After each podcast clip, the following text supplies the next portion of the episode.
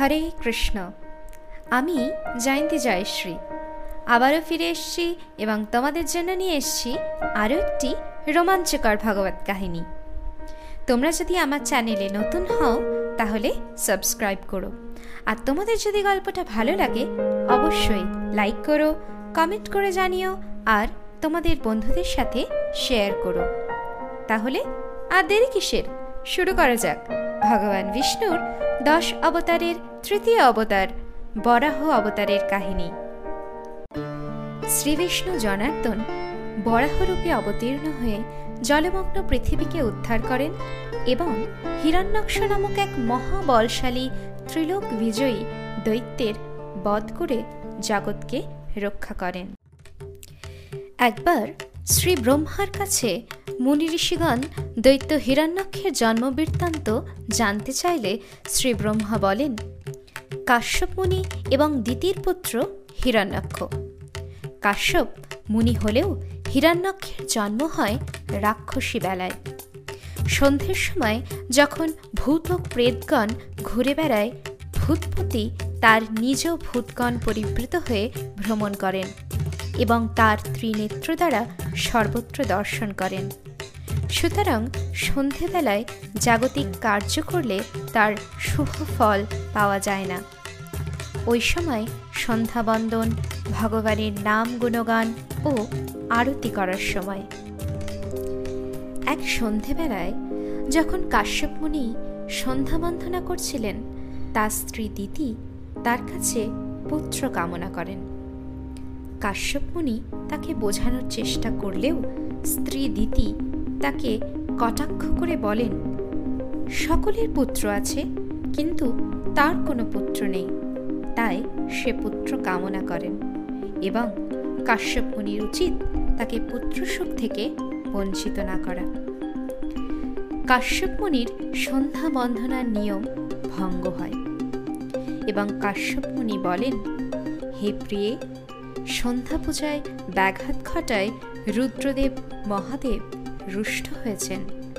তাই তুমি দুই পুত্রের জন্ম দেবে ঠিকই, কিন্তু তোমার দুই পুত্র দানব হয়ে উঠবে। এবং ব্রাহ্মণ, বৈষ্ণব, ঋষি, মুনি, নিরাশ্রয় নির অপরাধী মনুষ্যগণকে অত্যাচার করবে। স্ত্রীগণকে অসম্মান ও উৎপীড়ন করবে। ভগবান বিষ্ণু এই অত্যাচার সহ্য না করতে পেরে অবতার রূপে অবতীর্ণ হয়ে তাদের বিনাশ করবেন।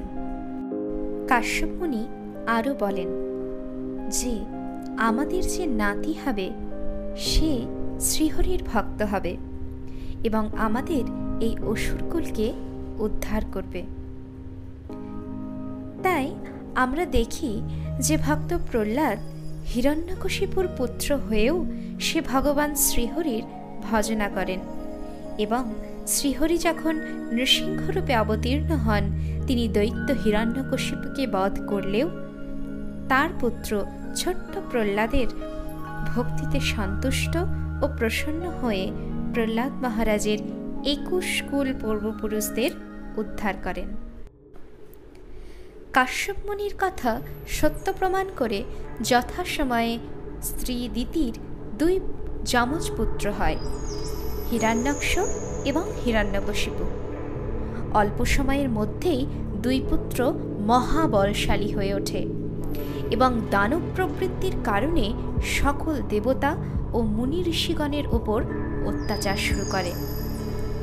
হিরণ্যকশিপু ব্রহ্মার আরাধনা করে সকল দানবদের পরাজিত করে দৈত্যরাজ বিস্তৃত করতে শুরু করে এবং হিরণ্যাক্ষ গদা হাতে নিয়ে যুদ্ধ করবার আশায় স্বর্গের দিকে প্রস্থান করে।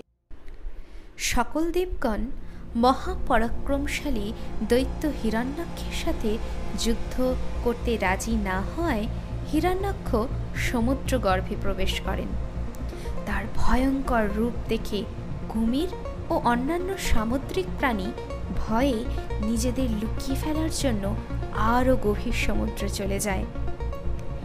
দৈত্যরাজ তখন জলের দেবতা বরুণের পুরীতে প্রবেশ করেন এবং বিভাবরী নামক বরুণদেবের পুরীতে অবস্থিত হয়ে তার সাথে যুদ্ধ করতে মনস্থ করেন। বরুণদেব তাকে বলেন, আপনি বলশালী অসুর, রণপণ্ডিত। আর আমি সৃষ্টিকর্তার ইচ্ছায় পালনের জন্য আমার দায়িত্ব পালন করি। আমার সাথে যুদ্ধ করে আপনার মন ভরবে না। আপনি বরং ভগবান শ্রী হরির সাথে যুদ্ধ করুন। ঠিক সেই সময় শ্রী ব্রহ্মা যখন স্বয়ম্ভব মনুর সাথে বার্তালাপ করছিলেন তখন শ্রী ব্রহ্মার নাকের মধ্যে থেকে এক পিণ্ড বেরিয়ে আসে। সেই পিণ্ড ক্রমশ বড় হতে থাকে এবং শুকরের রূপ নেয়। ব্রহ্মাজি তা দেখে বিস্ময়াপন্ন হয়ে যান। সেই বরাহ কিছুক্ষণের মধ্যে হাতির থেকেও বিশাল আকার ধারণ করে এবং গর্জন করতে শুরু করে। ব্রহ্মা বুঝতে পারলেন স্বয়ং নারায়ণ নিজের রূপ গোপন করে তার পরীক্ষা করছেন ইতিমধ্যে সেই বরাহ বিরাট আকার নিয়ে পর্বত সমান বড় হয়ে যায় এবং বজ্রের মতন গর্জন করতে থাকে। সকল মুনি ও ঋষিগণ এই বিরাটাকার প্রাণীর গর্জন শুনে ভগবানের স্তব ও স্তুতি শুরু করেন ভগবান তখন বরাহ রূপে সাগর জলে ডুব দেয়। এবং চারিদিকে প্রচণ্ড ঢেউ ওঠে। যোগ্য বরাহরূপী ভগবান সাগর জলে প্রবেশ করে দেখলেন, প্রলয়কালে জলের মধ্যে শয়ন করে সে যে পৃথিবীকে নিজের কোলে ধারণ করেছিলেন, সেই পৃথিবী এখন রসাতলের দিকে চলে যাচ্ছে। ভগবান বরাহ তখন পৃথিবীকে নিজের বিশাল বড় দাঁতের সাহায্যে তুলে নেন। জগতের ঈশ্বর শ্রীহরি নারায়ণ নিজের দন্ত দ্বারা পৃথিবীকে উঠিয়ে তা রক্ষা করছেন দেখে শ্রী ব্রহ্মা, মহাদেব, সূর্য, বায়ু, বরুণ এবং অগ্নিদেব অলৌকিক বেদ বাক্যে ভগবানের স্তব ও স্তুতি করতে লাগলেন এবং ভগবান শ্রীহরিকে অনুরোধ করলেন যেন তিনি পৃথিবীকে নিজের কক্ষে স্থাপন করেন। এদিকে বরুণদেবের পুরী থেকে বেরিয়ে হিরণ্যক্ষ শ্রীবিষ্ণুকে খুঁজতে খুঁজতে রসাতালে প্রবেশ করেন এবং শ্রীহরিকে বরাহ রূপে দেখেন। শ্রীহরির বরাহ রূপ দেখে দৈত্য হিরণ্যক্ষ নানাভাবে কুটুক্তি শুরু করেন। সে বলে, হে কপট, হে শুকর রূপিণী তুমি আমার সাথে যুদ্ধ করো। আমি গদার আঘাতে তোমার মস্তক চূর্ণ করে দেব। সে আরও বলে, হে মূরক যে পৃথিবী তুমি দাঁতের দ্বারা উঠিয়ে রেখেছ, এই পৃথিবী দেবী দৈত্যদের প্রাপ্য বস্তু। তুমি এখনই তা আমায় প্রদান করো। শ্রীহরি দৈত্যরাজের এই কথা শুনে ভীষণ ব্যথিত হন এবং দৈত্যরাজের দুষ্প্রভাব থেকে রক্ষা করার জন্য পৃথিবীকে প্রথমে নিজের কক্ষে স্থাপন করেন এবং তারপর ক্রুদ্ধ হয়ে দৈত্যরাজের দিকে ঘুরে তাকায়। সেই দৃষ্টিতে দৈত্যরাজ ভীত এবং নিষ্প্রভ হয়ে ওঠে। তবুও দৈত্যরাজ তার অহংকারে মত্ত হয়ে গদা নিয়ে শ্রীহরি বিষ্ণুর দিকে ছুটে যায়। এই দেখে শ্রীহরি সুদর্শন চক্রকে স্মরণ করে এবং সুদর্শন চক্র উপস্থিত হয়। দৈত্যরাজ আরও ক্রোধে অসংখ্য মায়া রাক্ষসী শ্রীহরির দিকে আক্রমণের জন্য পাঠিয়ে দেয়। দৈত্যসুদন শ্রীহরি পলকের নিমেষে মায়া রাক্ষসীদের বিনাশ করেন। এই ভয়ঙ্কর যুদ্ধ দেখে সকল দেব দেবী ভগবানকে প্রার্থনা করেন যেন শ্রীহরি আর একটুও দেরি না করে দৈত্যরাজকে হত্যা করে শ্রীহরিকে হাত দিয়ে আঘাত করার চেষ্টা করতে গেলে শ্রীহরি দৈত্যরাজের কানের নিচে সজোরে এক থাপ্পড় মারে।